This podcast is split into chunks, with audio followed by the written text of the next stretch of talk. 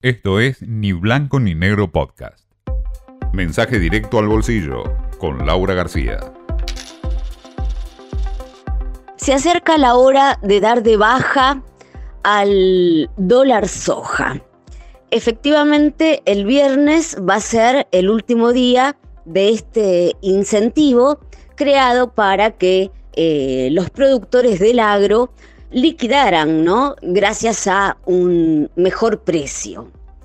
Según dijo Massa, la medida fue todo un éxito y así se va a encargar de decirlo el viernes. El Banco Central compró o lleva comprados, mejor dicho, porque todavía queda, como veníamos diciendo, una semana por delante.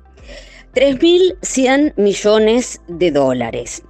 Es hasta ahora la mayor liquidación en una década y se han volcado al mercado 6 mil millones de dólares sin considerar ¿no? esta semana que queda pendiente. Bueno, pero podemos tachar uno de los dólares de la Argentina, el dólar soja. Pero siempre surge alguno nuevo. Cae el dólar soja, surge el dólar Qatar. Dólar Qatar que tiene que ver también con cuidar las reservas y con el temor de que el viaje al mundial y las vacaciones, ¿no? También en general, vengan a comerse ese colchoncito de reservas que habíamos logrado acumular gracias al dólar soja.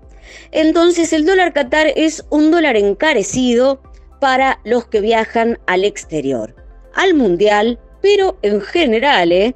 a los que puedan eh, viajar al exterior.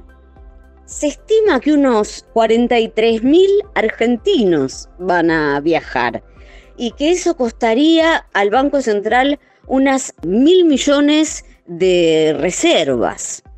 Es por eso que están preocupados.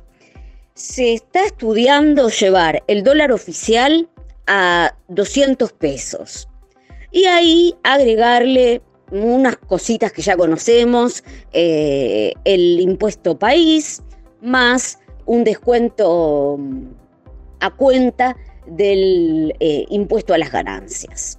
Redondeando, quedarían unos 300 pesos, un dólar a 300 pesos, equivalente aproximadamente a lo que hoy cotizan los dólares financieros en la bolsa el dólar MEP, por ejemplo, o el dólar liqui, el dólar liquidación. Bueno, y ya que están, traten de memorizar, por favor, se viene también, aunque no como el dólar Qatar, que ese sí va a dar que hablar, se viene el dólar Tecno, que es otro dólar incentivo para todo lo que es el sector em, de la tecnología. Aquellos que ingresen divisas van a recibir un mejor precio. Como ahora el agro está dirigido básicamente al sector del software, de la consultoría y también del sector audiovisual. Bueno, si tenían planeado un viajecito, vayan pensando en esta nueva cotización. Esto fue Ni Blanco ni Negro Podcast.